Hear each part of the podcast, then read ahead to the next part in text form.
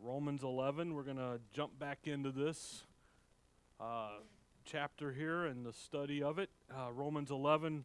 Um, start reading at verse 1. I say then, hath God cast away his people? God forbid. For I also am an Israelite of the seed of Abraham, of the tribe of Benjamin. God hath not cast away his people which he foreknew. What ye not what the scripture saith of Elias, how he maketh intercession to God against Israel, saying, Lord, they have killed thy prophets and digged down thine altars, and I am left alone, and they seek my life. But what saith the answer of God unto him? I have reserved to myself seven thousand men who have not bowed the knee to the image of Baal. Even so, then, at this present time also, there is a remnant, according to the election of grace. And if by grace, then it is no more of works, otherwise, grace is no more grace. But if it be of works, then it is no more grace, otherwise, work is no more work. And we got all the way down through all of that uh, the last two weeks. And that issue here of the question in verse 1 is a question uh, hath God cast away his people? That is a question of unbelief. It's a question that is there asking it. By the way, if you hear motorcycles, is that Joel? Yeah. Well, just right down the street, the house that was for sale was bought by a guy, a bunch of guys on motorcycles. So yesterday we were up here working, getting ready for the baby shower, and they've been zooming up and down, back and forth.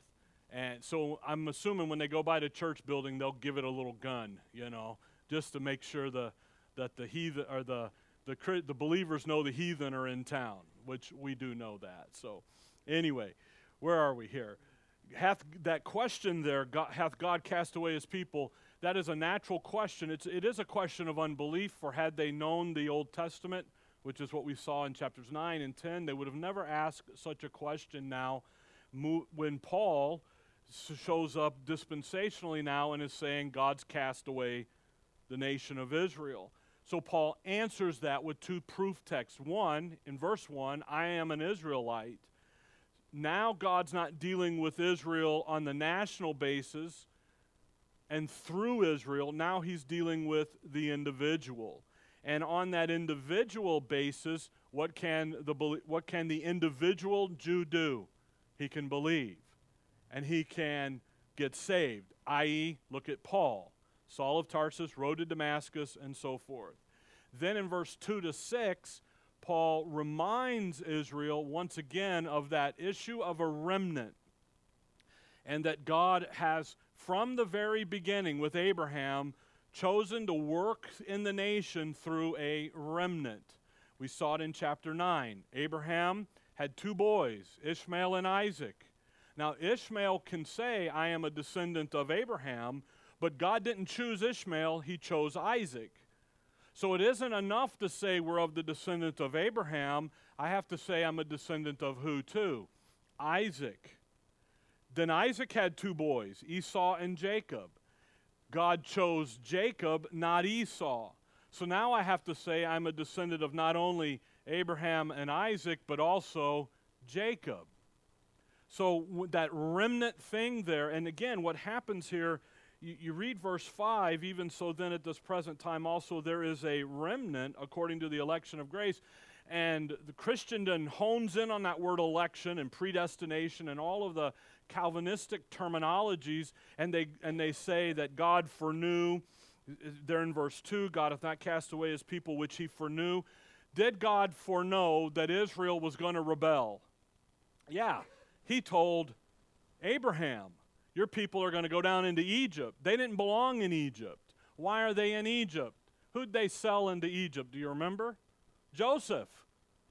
Then they go down the famine, so they go into Egypt, and, and uh, so now they're in Egypt under Joseph. They shouldn't have been there, but God knew that that was the direction. He doesn't know who. He doesn't foreknow who's going to be in the remnant. He just knows that there is going to be a remnant. Follow that?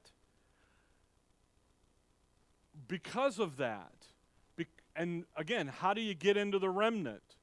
You believe and trust the Word of God. What did the Word of God say to them at the moment?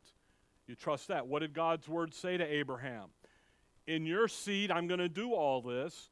And Abraham said, I'm 100 years old, dude. How am I? I don't have a kid. I don't have an heir.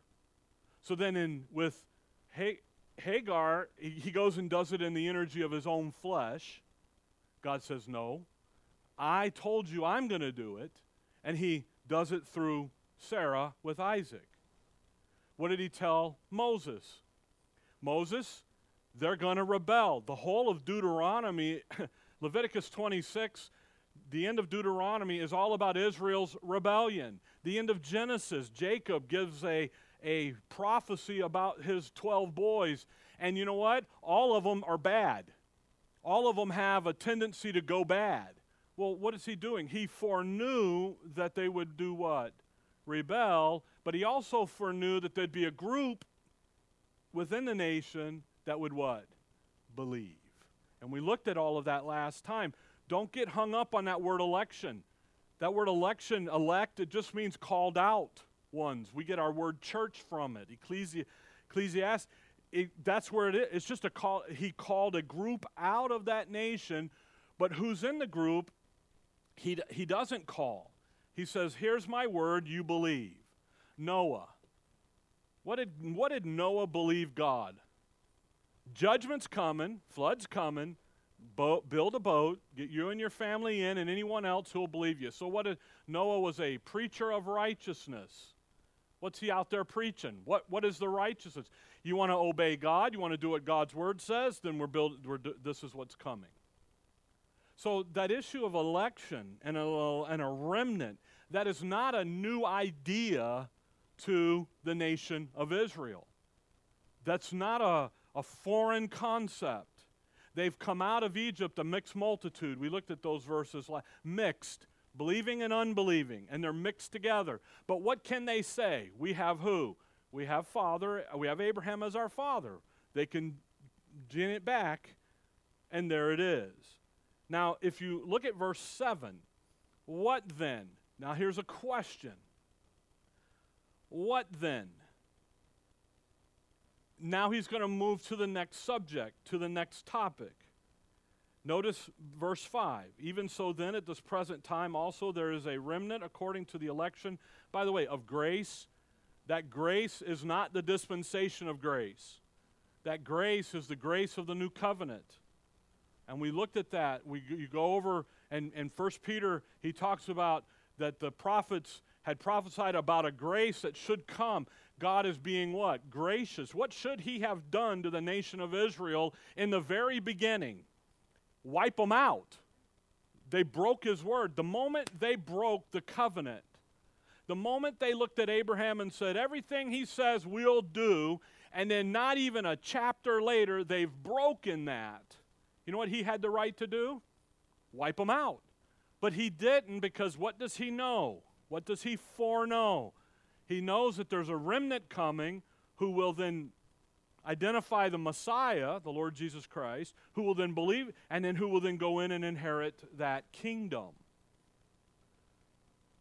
Fear not, little flock, it is your Father's pleasure to give you the kingdom. That's because why? Because they're bringing forth the fruits of righteousness. So in verse 5, they shouldn't have been shocked that God's out doing something else. Because here comes the Apostle Paul, and what does he say?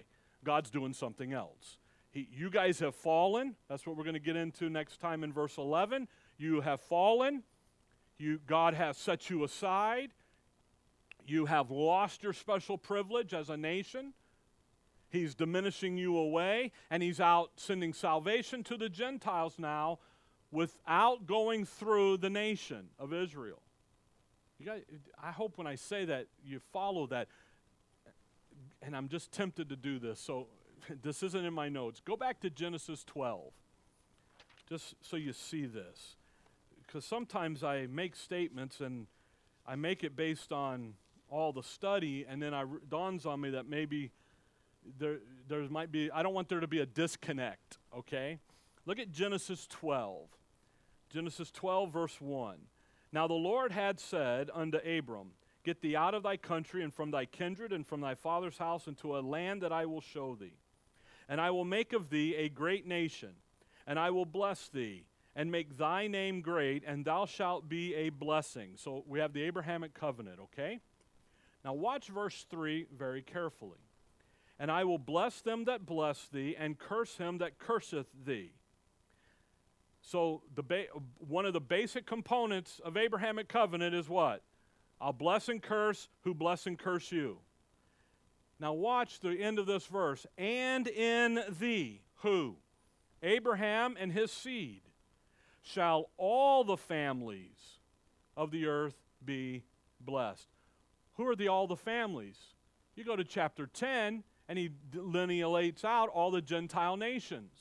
So in the the basics of the Abrahamic covenant is that through Israel, through the seed, Abraham, Isaac, Jacob, the 12 tribes, where's blessings going to all the families of the earth? It's going to go through that seed line. So all your whole Old Testament is really has the folk has in the backdrop the issue of Gentile salvation, but coming through who? Through Israel. Okay? So now come over to Second Timothy. I, actually, First Timothy. Make it First Timothy 2. So when you come into to this stuff about Israel, when Israel is functioning properly, they're going to have the blessings because then with the Mosaic law, he gives, if you perform, then I'll bless you. If you don't perform, then I will curse you. If you obey my word, I'll bless you. If you disobey my word, I curse you. When you read about a famine in the land of Israel, it means that they are not obeying the word of God. Doesn't mean climate warming. Sorry. It doesn't mean any of the stupid stuff you hear in Christian, Christianity. It means that they are not obeying God's word. When they are obeying God's word, what happens? They're blessed, and then that blessing then turns to the Gentiles and it flows out. Okay? Now look at 1 Timothy 2. 1 Timothy 2, verse 1. I, I, and the I here is Paul, uh, the apostle to the Gentiles. There, exhort, therefore, that first of all, supplications, prayers, intercessions, and giving of thanks be made for who? How many? All men. Israel was very limited, it's a many. Now, Paul says we're going all. Now, watch verse 3. For this is good and acceptable in the sight of God our Savior, who will have all men to be saved and to come into the knowledge of the truth. For there is one God and one mediator between God and men, the nation of Israel. Who? The man Christ Jesus. Now, if that had been over in Israel's program, who's the mediator between God and men? Israel, Abraham, the Abrahamic covenant, because he's dealing with the nations of the earth that way. But in the age of grace, how's he dealing with man? Not through Israel. Now it's a direct relationship between him and you. Through who? Through Christ. You follow? See, so when you come into Romans 11 here, and he's talking about election of grace and different things, that's why he says verse 6, 11 6 is a great verse that works and grace don't mix. So when you hear a preacher say you got to do something to get saved or do something to stay saved, that's not the dispensation of grace. That's something else. That's the law. That's the yoke of bondage. So when we come into this, this ver- verse 6 demonstrates something about the end of verse 5 and that issue of grace. The election of grace. According to the election of grace, uh, God determined to be gracious to that remnant. So now, Paul, back in Romans 11 7, we get back in the notes, okay? now, Paul says what? What then? Now he's going to he's going to take the next step. Israel hath not obtained that which he seeketh for, but the election hath obtained it, and the rest were blinded. What then? Israel hath not obtained that which he seeketh for. What's he seeking? What is Israel seeking for? Come over to chapter 9. We've already seen this, but again, Paul's getting that reference, and chapter 9 was like six months ago, okay? it really was. I was like, man, we just kind of went on the skid short here real quick. chapter 9, look at verse 31. Verse 30. What shall we say then? That the Gentiles, which followed not after righteousness, hath obtained to righteousness. Okay, how'd they do that? Even the righteousness which is of what? Faith. What is the Gentile doing now? He's hearing the gospel and he's believing. 1 Thessalonians 1 you heard the gospel and you turned from idols to serve and to trust and serve the living God. What are they doing? They're getting saved. They're trusting in the shed blood of the, this is April 3rd. So we're into the Easter season. Woohoo. Okay? That's what it is on the calendar, the religious calendar. Well, what happened on Easter Sunday, as they say? Up from the grave he arose. He's not here. And they're trusting in Paul's gospel death, burial, and resurrection. Never leave the resurrection out because that's what stamps it done. And what does he say? He says, hey, they have a, the Gentiles now have obtained a righteousness. You know how? By faith. Now watch verse 31. But Israel, which followed after the law of righteousness, they had the law, hath not attained to the law of righteousness. But they didn't get there. Why? Verse 32 Wherefore? Because they sought it not by faith, but as it were, by the works of the law. For they stumbled at that stumbling stone. As it is written, Behold, I lay in Zion a stumbling stone, a rock of offense. Whosoever believeth on him shall not be saved. So in, in 11.7, what's he say? What are they attaining to? What are they striving for? Eternal life. They're looking for righteousness. They're looking for God's righteousness. They're looking for the righteousness of God that gives them eternal life. That's what they're striving for. But they're doing it how? Not by faith. They're doing it by what? By the works of the law. Now, the works of the law are righteous and they're good, but they're done by what? By faith. See, faith comes first. For Israel, faith first. By the way, for you too faith first. In Israel's program, then they had some works of the law to go do, but how are they to be doing them? By faith. They weren't doing them by faith, they were doing it out of self. They're looking for self righteousness. They're looking for their self, a uh, selfishness. And that is what religion does. Religion promotes the self. The Word of God says, not you, it's Him. For by grace are you saved through faith, and not of, uh, uh, not of yourselves. It's the gift of God.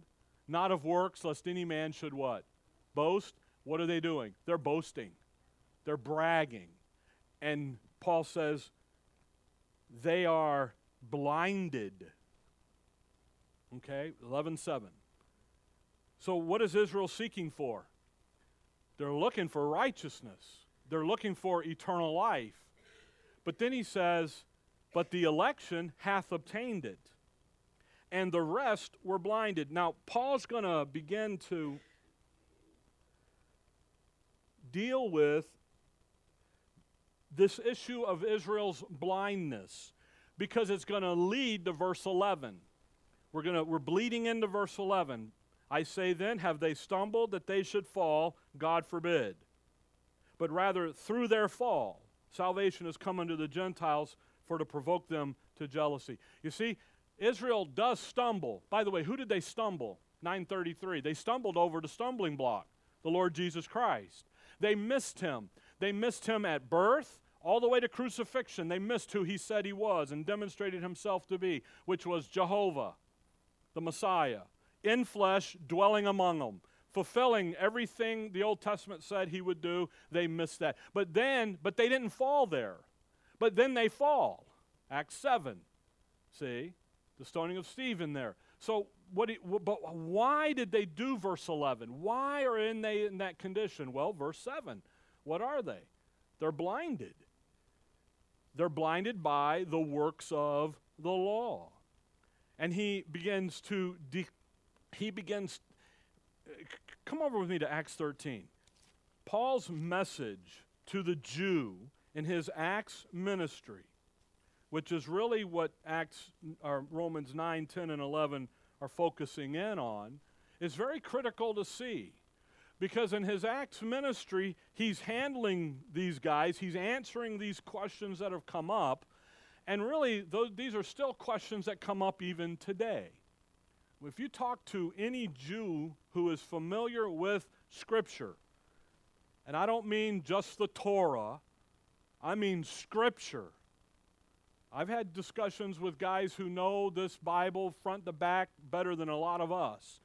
And they're Orthodoxy Jew, and you know what? They don't like the King James Bible because a Gentile wrote it.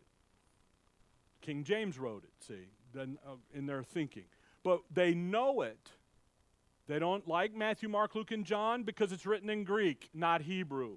But you know what? This guy knows. And you know what they do? They raise the same questions that Paul's facing. And Paul gives us an answer. Look, look at Acts 13. Look at his message here to the Jews. Now, you remember, what's Paul's manner in his Acts ministry?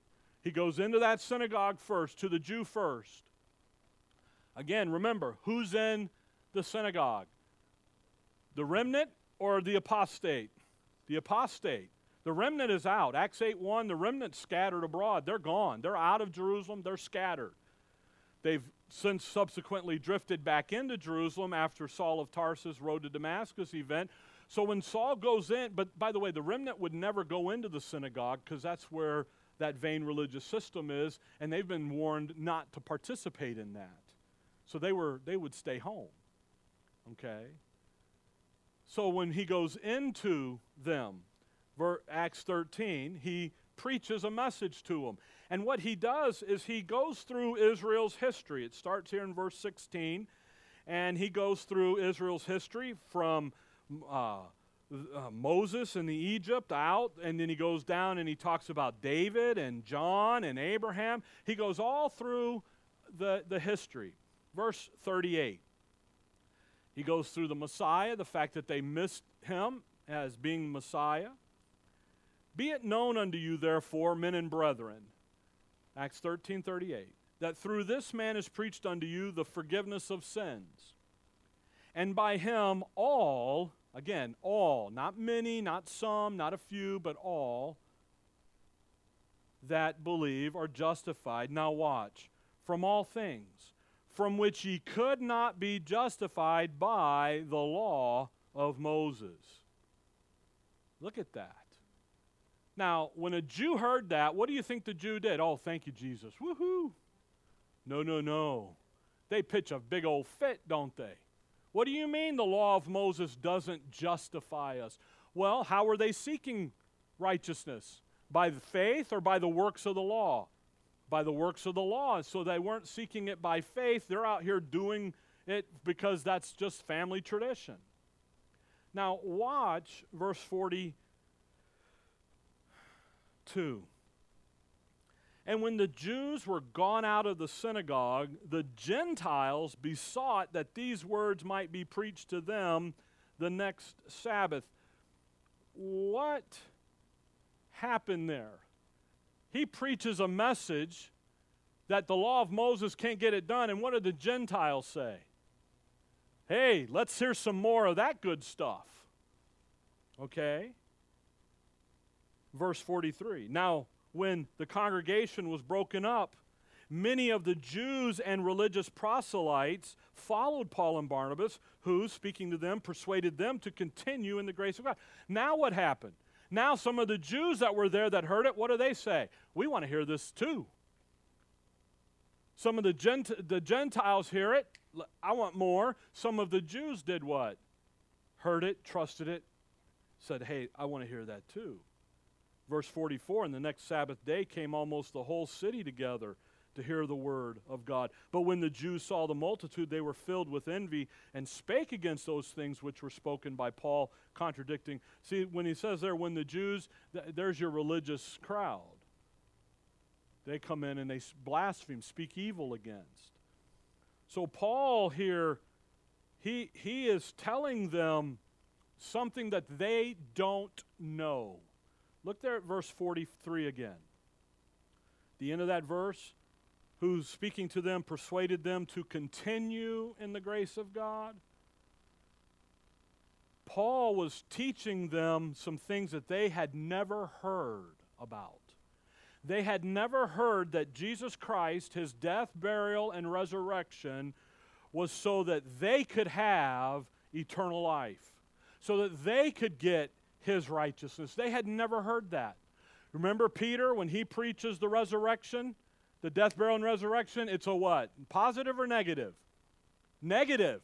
You with wicked hands murdered him. You killed him. You killed him. Paul comes in and says, Yeah, we preach the same thing. You did kill him, but you know what? Now, in the dispensation of grace, in this new message, you have an opportunity as an Israelite individual to come to saving knowledge and have eternal life in his righteousness. That's why verse 38 there, it ends, preach unto you the forgiveness of sins. And that that law thing over there, that thing's been fulfilled, it's been canceled out, it's been done away with. He's broken it down, he's answered the questions, and now it's just simply by faith in what in his activity. And you know what? Some of them believe him.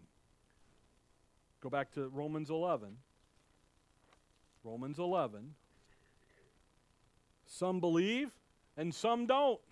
They pitch a fit. So 11:7. But the election hath obtained it.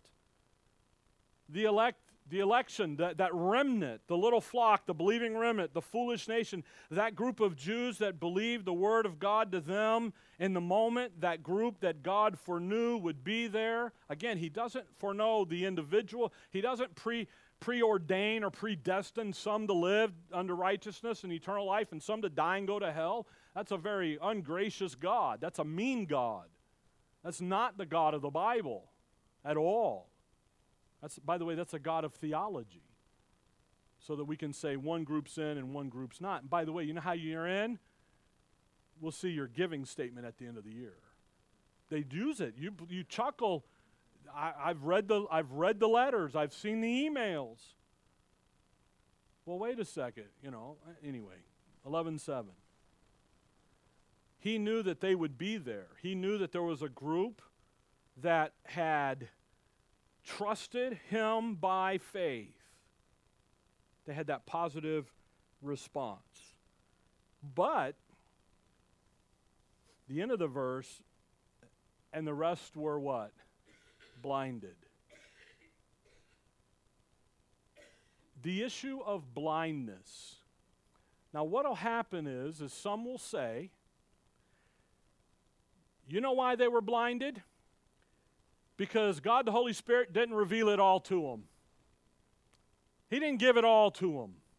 Well, wait a second. Haven't we already seen Deuteronomy 30 in chapter 10 where he says it's all been made known? The word is nigh unto you. I've kept nothing back from you. Remember those verses we went through the Old Testament? I've revealed everything to you, I've given you everything. So they'll say, wait a second. They didn't believe it because they didn't have all of the revelation. So Think about Paul. Paul gets that final revelation, the progressive revelation. He gets the final installment. He's preaching it to them. We just read a minute ago what's God's will that all would be saved and what? Come to the knowledge of the truth. How many? All, not just some or a little group, but everybody. See? So it's just they, they just don't like the verses. They like to have that control over you. So they'll say that. Then they'll say, "Well, don't you know that God did it to them?" Well, yeah, that's God does blind them, but guess what? Israel blinded herself too. We've seen that. Remember Romans 9? Pharaoh's heart was hardened. How was that? God put in front of Pharaoh his word, and Pharaoh said no. God did some other things to him. Pharaoh kept saying no hardened his heart. Remember, we went through the Old Testament. God hardened, Pharaoh hardened his own heart. Where does the responsibility lie? It lies with the individual. That's where it lies. So when you see here, the elect got it. That believing remnant, they understood it. It's just fascinating. We are talking about this Wednesday night. Look over at John. Or actually, I think we were talking about it yesterday, uh, Phil and I. Look at John 1 just fascinating here about this. They, the, the elect, that believing remnant, they understood what was happening. They trusted him. They responded by faith. And so, what are they going to have? Eternal life. Now, their eternal life is sitting over there in that kingdom and they understand in their program what do they have to do they have to, to endure to the end they got to go through the 70th week of daniel the tribulation there they've got things in their program to do that the dispensation of grace interrupted put it on pause but chapter 11 is going to tell us that is only an interruption it's a temporary thing and one day god's going to go back to fulfilling it out see the train's coming. John 1. In John 1, you have the public ministry here of the Lord beginning. You've got him being baptized by John there in verse 29, 30, 31, and 34 there. 35. The next day, after John stood, and two of his disciples. So followers of John the Baptist. Now, what is John? John's the crier in the wilderness. Prepare the way, the Lord's coming. What did he just do? He just identified in the baptism of Jesus Christ who the Messiah was. He said, The guy I've been talking about, there he is. You see him? Now, two of his disciples come. And they say, and they look upon Jesus as he walked and said, Be, and he saith, Behold the Lamb of God. And the two disciples heard him speak, and they followed Jesus. And when Jesus turned and saw them following, and saith unto them, What seek ye? They said unto him, Rabbi, which is to say, being interpreted, Master, where dwellest thou? He saith unto them, Come and see. They came and saw where he dwelt, and abode with him that day, for it was about the tenth hour. One of the two which heard John speak and followed him was Andrew, Simon Peter's brother. Now, watch what Andrew does and what he says he first findeth his own brother Simon. So he goes and gets Peter and said unto him, We have found the Messiah, which is being interpreted the Christ. Andrew is one of the guys sitting there, hears John the Baptist's testimony, believes it, the testimony of who Christ is, goes over, sits with the Lord for a little impromptu Q&A and Bible study, says, "Hang on a minute. I got to go get my brother." And he goes to and by his own mouth declares him to be who? Messiah. That's faith. That's what the believing remnant is doing. It's a picture of it. By the way, they go, they get Simon comes back Okay, verse 42, he's got a uh, Cephas, he's, he's got a name change, Cephas, or a name addition. Then you get Philip, and Philip finds Nathaniel, and Nathaniel goes in and says, You know what? Verse 49, thou art the king of Israel. You are who, here you are. And it's all done by faith. Notice these guys haven't done a lick of work. They haven't. All they've done is heard the word, positively responded to the word. Now they're following OJB, John the Baptist. So they're following their, their Bible believers. That, who do they know should be coming about right now? Messiah. See? So when you come back here to 11.7, hey, the elect got it. By the way, in, Matt, in John 1, they're saved into that everlasting life that's going to be there for them in that Davidic, earthly, literal, physical, visible, earthly, Davidic covenant here on the earth. They're not in the church, the body of Christ. They're over here in something, in, in, in Israel's prophetic program. Now, verse 8. Whew. Well, verse 7. They get it. They got it by faith, by a faith response to the Word of God, not by doing the works of the law. 11 7.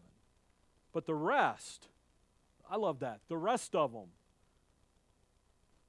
that apostate group out there, what were they? They were blinded. Now, again, this is where the covenant theology guys, the reform guys come in and they say, God blinded them so that they wouldn't get in, so that he could save some and all this stuff. And it's just, it's very frustrating. Okay? Now you can be blinded two ways by light and by darkness. Light. Think about Acts 9. Paul is on the road to Damascus and that great light shined. And what did it do? It blinded him.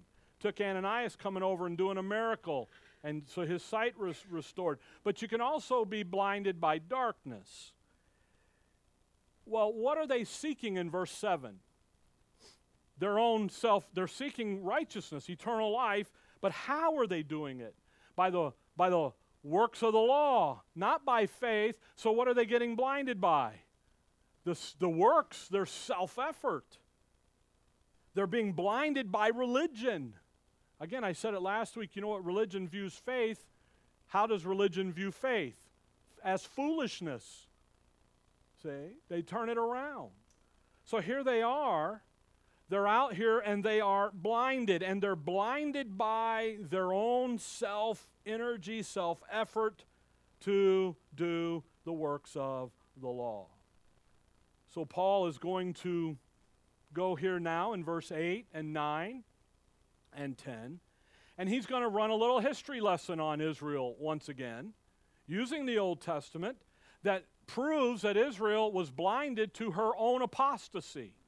She didn't think what she was doing wrong. By the way, on Wednesday night, we're in Mark 7.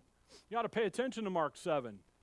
He goes toe to toe with the religious element in Israel, and he, he's not a, he doesn't, he, he doesn't treat you, treat them like religion would have you think that the Lord was meek and mild and soft tempered.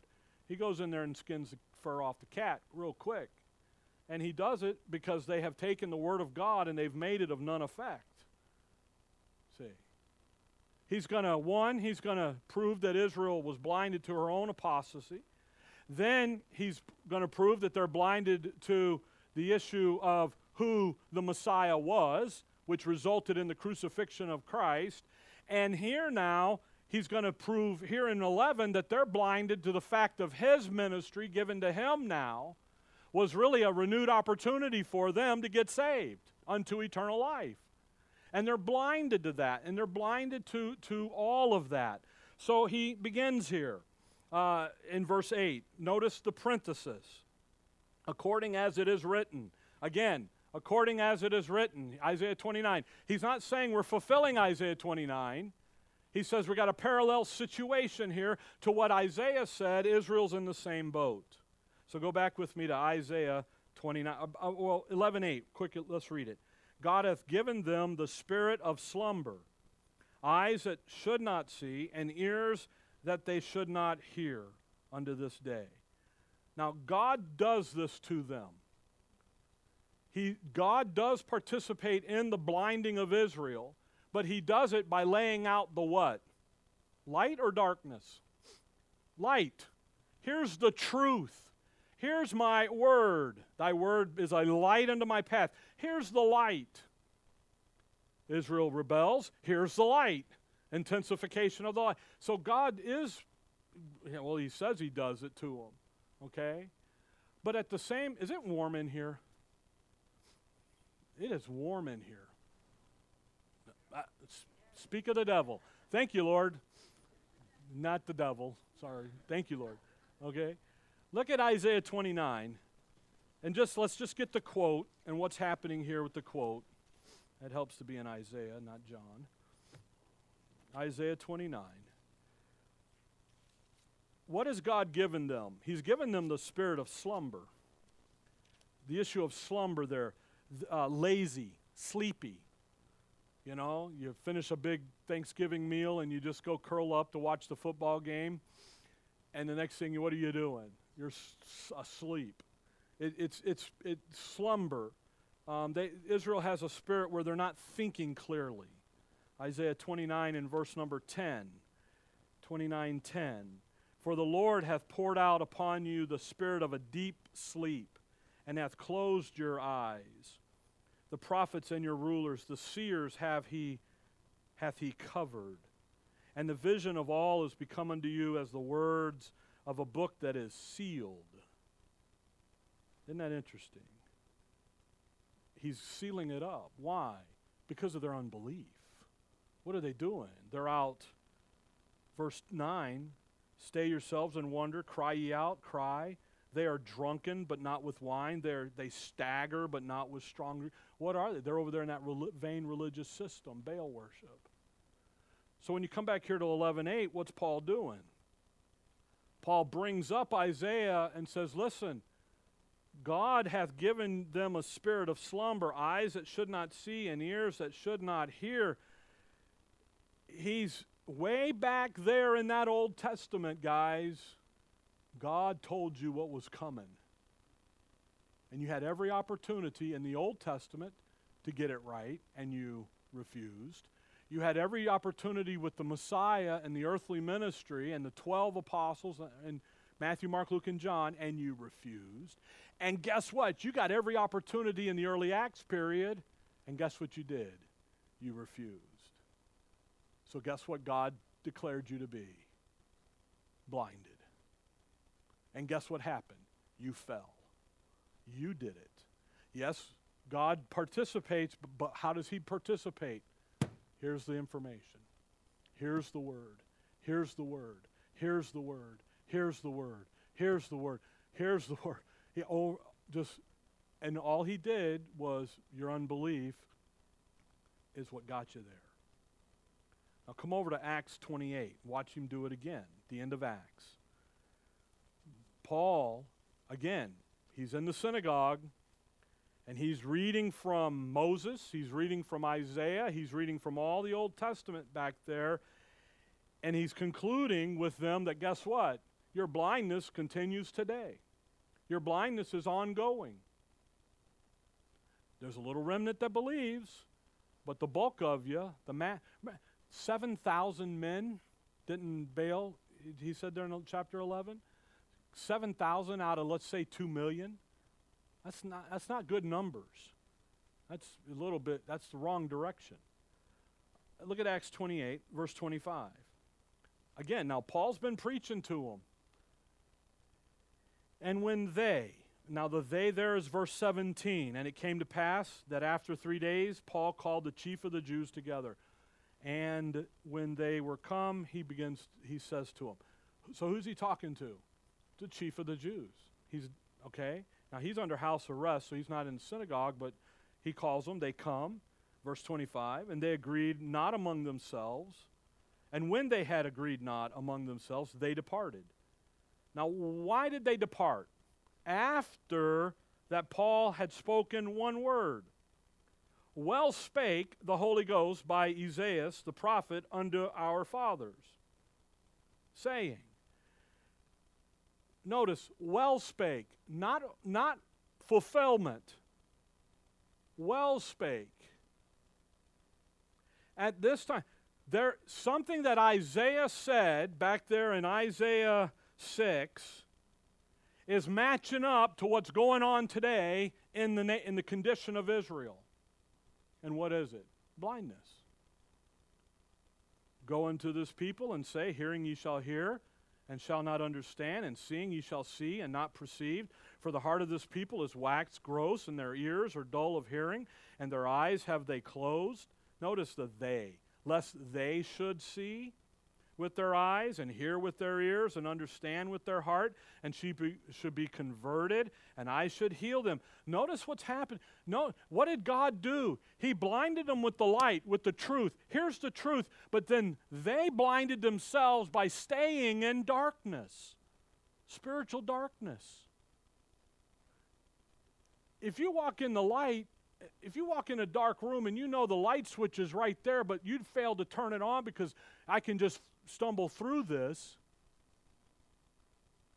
you can't blame the homeowner for putting the light there. You have to blame yourself for not doing what? Reaching over and flipping it on.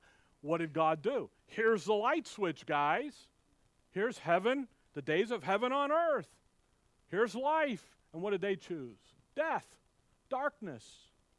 And that's what Paul's doing. Paul is reaffirming to Israel, to the chief rulers of the Jews, that what Isaiah said was going to come, and by the way, it will come in there uh, prophetically, that condition is right here, right now. Similar, same, parallel, however you need to say it. They closed their eyes. They closed their eyes. They didn't, they refused to respond to what God was doing in a positive manner in their program and now in the dispensation of grace. Come over to Acts 13. Acts 13. And again, Paul, not to, again, I'm trying not to beat on a, I don't want to sound like I'm beating a dead horse here, but you, you have to know this because when we get into 11 11 and 12, and we get down talking about the branches and grafting in and breaking off and all that, you got to have in your mind a, a, a, a, a line drawn between apostate and remnant, blinded and believers. See? That's why he's doing this, because he's going to come and talk to you and I here in a little bit, and he's going to lay some things out for us that guess what? We shouldn't be high minded. Don't act like those Jews. You know what the Jews said? We be of Abraham our father. we got the trust deed right here. It all belongs to us. Anyway, I'm ahead of myself. Acts 13. Look at verse 46. Then Paul and Barnabas waxed bold and said, It was necessary that the word of God should first have been spoken to you. But seeing ye put it from you and judged yourselves unworthy of everlasting life, lo, we turn to the Gentiles. Paul's confronting Israel. Says, God's put the light there, you refused it, you rejected it. Verse 47 For so hath the Lord commanded us, saying, I have set thee I have set thee to be a light of the Gentiles, that thou shouldest be of salvation unto the ends of the earth. And when the Gentiles heard this, they were glad. Whoa, look at that. A guy coming and talking to me. I don't have to go over there and join the 12 and all that they're doing. He's talking to me, and he's talking to me about having righteousness without the works of the law. Don't you know the, that gladness is wow? Because I don't know if you've read the law lately, you would struggle to keep it clean. And glorified the word of the Lord, and as many as were ordained to eternal life believed. Come over to chapter 18 of Acts. 18. Chapter 18. Again, chapter 18, if you look at verse 5, and when Silas and Timotheus were come from Macedonia, Paul was pressed in the Spirit and testified to the Jews that Jesus was Christ. And when they opposed themselves and blasphemed, he shook his raiment and said unto them, Your blood be upon your own heads. I am clean, and from henceforth I will go unto the Gentiles. What's happening? They rejected it. Come over to Acts 22. Acts 22. Look, if you will, at verse 18. Acts 22 18. 22:17 just so you hit it because uh, there's a warning here for Paul and it came to pass that when I was come again to Jerusalem even while I prayed in the temple I was in a trance so Paul goes into a trance here and saw him saying unto me now the him there's the Lord Jesus Christ okay make haste and get thee quickly out of Jerusalem for they the Jews those in Jerusalem will not receive thy testimony concerning me what does, what's he saying? You go to Jerusalem, they're not going to receive it. What are they going to do? Go back to Romans 11. They're going to reject it. They're going to reject what's happening to you. So in Romans 11, when he quotes Isaiah 29, it's a, hey, remember what Isaiah said, guys, because that's the similar condition here. Yeah, God gave you a sleep of slumber, but what did He do? He had put that light out there all the time. Now it's cold in here, isn't it? fickle, aren't we? Man is fickle. When it's hot, we want it cold, and when it's cold, we want it hot. Because uh, anyway, there's a there's a whole saying on that, and that's okay. I'd rather be cold than hot. So, or cooler than hotter. Paul's saying, guys, listen, it's right here. You had the light, you had the word, and you've refused it. So, verse 9. And David saith, uh oh, so now he goes and quotes David. And David is big in their thinking, isn't it? Just like Moses is in Isaiah. And here's David, and he quotes Psalm 69. So go back to Psalm 69. Psalm 69, 22 and 23 here. Psalm 69. What is, as, as David said, let their table be a snare and a trap and a stumbling block and a recompense unto them. Let their eyes be darkened that they may not see and bow down back their back uh, bow down their back always. Notice, let their table be made a snare. Look at Psalm 69. Psalm 69, a great messianic psalm. a great psalm of reproach, it's called. Psalm 69 here. It, uh, again, it's de- uh, he, verse 22 let their table become a snare before them, and that which should have been for their welfare, let it become a trap. Let their eyes be darkened that they see not, and make their loins continually to shake. Look at that. Their table a snare, a trap. Now look in verse 22 because it helps 22 69 22 helps you understand the table. Let their table become a snare before them, and that which should have been for their what? Welfare. You see, the table is a table of blessing. See, Israel, all through the prophetic scriptures, God is going to provide for them and he's going to give them a table in the wilderness and they can come and eat. And he feeds them manna gives them the manna. That manna goes on for like 40 years the wandering and he take and they've got this blessing of being god's people. He says you're to be the head not the tail. You're to be the lender not the borrower. You're to be this not that. And he you are my people. And yet go back to romans 11 what have, what's happened to them they've fallen. They've been cast away. They've been blinded. Israel has an opportunity to respond positively to what God is doing today in the age of grace. And what are they doing to Paul? They're refusing him. By the way, that thing about the table, come over to Matthew 15. I, actually, are you in Romans or did you go to Matthew? You guys with the Bibles are good, but the tablet people, look at Romans 9. Just see their table just real quick here. Okay, we got a few minutes. I say that, then I keep you over an extra 10, don't I? Look at Matthew, look at uh, uh, Romans 9, verse 4. Who are the Israelites? To whom pertaineth the adoption, the glory, the covenants, and the giving of the law and the service of God and the promises. Whose are the fathers and whom is concerning the flesh Christ came, who is over all, God bless forever. Amen. There's their table. They had it all. They were God's people. Chapter 3 of Romans, he says, What advantage hath the Jew? What do they have? They greatly, they got the oracles of God. They got the word of God. Now go to Matthew 15. They've got everything. They are God's people. Man, to bless Israel was to be blessed by God.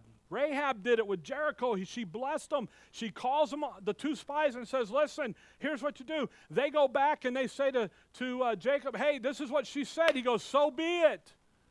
They crumbled. They, they made Ukraine look like nothing. They wasted that city except for one big old house sitting over there on the wall, and that was Rahab's house. And everybody inside was good to go. Why? Because she claimed Genesis 12.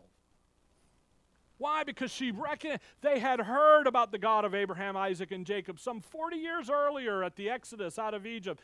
They're God's people. He took care of them. Five times in the wilderness, He takes care of them. And the Jehovah names and so and boom, ten, ten more times He takes care of them later. And all of this stuff goes on. And yet, so what do you think they had? They had a little pride about we're God's people. But yet that table had become a what? A snare. Matthew 15, if you look at verse 20, 27, the, we, you have the, uh, the woman here of Cana, uh, the Syrophoenician woman, they call her. Look at verse 20. Well, verse 24. But he answered and said, I am not sent but unto the lost sheep of the house of Israel. He won't even talk to her. He wasn't sent to go talk to the Gentiles. He's over here trying to fix Israel. Why? Because Israel has to be fixed first, then the Gentiles. Then came she and worshipped him, saying, Lord, help me. But he answered and said, It is not meet to take the children's bread and cast it to the dogs. There's a Gentile dog. That's what you are. And she said, Truth, Lord. Now watch. Yet the dogs eat of the crumbs which fall from their master's what? Table. Yeah, but when Israel's eating and they're in their rightful position and they're being blessed, that blessing is to go where? To come over uh, here to us Gentile dogs. And it, but it sits on that table. So when you come back to Romans 11, and Paul says here, that was Matthew 25 or Matthew 15, 27. Did I say it wrong? Matthew 15, 27. Okay? So when you come back here to Romans 11 and he says that their let their table be made a snare, Israel had the privilege of sitting down and eating before the Lord, partaking in the blessings that the Lord had given, but it had become a trap. They took all of the law, all of the ceremonies, all of the, the rites and rituals that were given to them legitimately, positively, and they made them into something they were never designed to be. God only gave one religion in all of human history, and He gave it to Israel. But yet, Israel had taken it and took Baal worship, the vain religious system, and put them all together in the name of unity. And let's all get along. They took it and they amalgamated it together. And what it did was it produced a something that was not well pleasing to the Lord any longer, if I can just say it that way. They went out to seek righteousness, but on their own. They went out doing the works of the law rather than operating by faith. So, what does he say, verse 10? You know what? Their eyes are going to be blinded, darkened, that they may not see, and bow down their back always. Boy, what a statement. Paul tells the Corinthians over there, you guys have caved into the lawgivers, and you, you know what you do? You let them come up there and with an open hand smack you in the face. And he's talking about physically smacking them. And you're doing it under the guise of self righteousness. And you shouldn't be doing that. God had blinded them. He has done it in the Old Testament because who did they refuse? His word, the apostles, I'm, I'm sorry, the prophets, the word coming to them, they rejected it. You go, by the way, if, man, take a time, read Acts 7 in the message of Stephen. Stephen goes in there and he says, Hey, you know what? You know what happened when Abraham came? You rejected Abraham. You know what happened when Moses came? You rejected him. You know what happened when Jacob, Joseph, you rejected him. But then you know what happened? Then you accepted him. And then you accepted him. Eh, what did God do? Old Testament blinded them. Earthly, because they refused the word. They refused Christ being Messiah. So what happened? Blindness. I'm working in the little flock. I'm speaking in parables so that the little flock understands and the apostate nation doesn't get it. I know what people say, oh, he's spoken in parables because God was just such a wonderful storyteller. Not according to Matthew 13 and Mark 4. He didn't do that. He says, I speak in parables so you guys get it, the believers get it, and the unbelievers don't get it. That's what Matthew 13 says. Almost verbatim. Almost. A little RJ in there. They refused the earthly ministry of Christ. It resulted in him being crucified. They refused the Acts ministry of the little flock, Acts, early Acts 1 to 7. What happened at the end of 7? They fall. Stephen pronounces them uncircumcised in hearts and ears. You're sinners, you're heathen, you're guilty. And he's talking to the chief rulers of Israel. And now Paul rolls up, starting in verse 11 next time. And you know what he says? You fell, and you're still blinded, and the only way out is to trust in my gospel and trust what God's doing today in the dispensation of grace. So if an unbelieving Jew, we saw him in Acts, they come to Paul and they believe Paul, what are they now? Not little flocker, not little flock members, they are body of Christ members. See? So then you get in a whole quandrum about that. 12 in, 12 out. A regurgitation out of the mouth continues of words. And we just let the word say what it says, and what happens? That's what's going on. Now, in 11:11, he says, "I say, have they fall? Have they stumbled that they should fall? God forbid. They do stumble and they don't fall. Think about walking on ice. You know, Ohio, 40 degrees, snowy, icy weather, and you hit that ice patch, but you catch yourself, you take another step and you end right on your back end. You bow your back down all way. You're down, right? That's what happened to him. And what we'll see as we get into 11 and 12 next time is we'll see a great outline of the, of the Gospels and we'll see a great outline of the book of Acts given to you right here. Paul does it. By the way, Romans 15, or Romans 15 verse 8, Paul gives you an outline of, the, of, of Matthew, Mark, Luke, and John. Romans 16, 25 and 26, he gives you a great outline of his epistles. It's wonderful right here, right in the foundation book, okay? All right, time to be done, okay? Dear Heavenly Father, we thank you for the morning, Lord. We thank you for your word, and we thank you for the instructions here and for the look into it, and for the fact that you did change the program so that you could reconcile the world to yourself and do it without having the nation of Israel be there, but yet do it because of your graciousness, your merciful, and your long suffering. In your name we pray. Amen.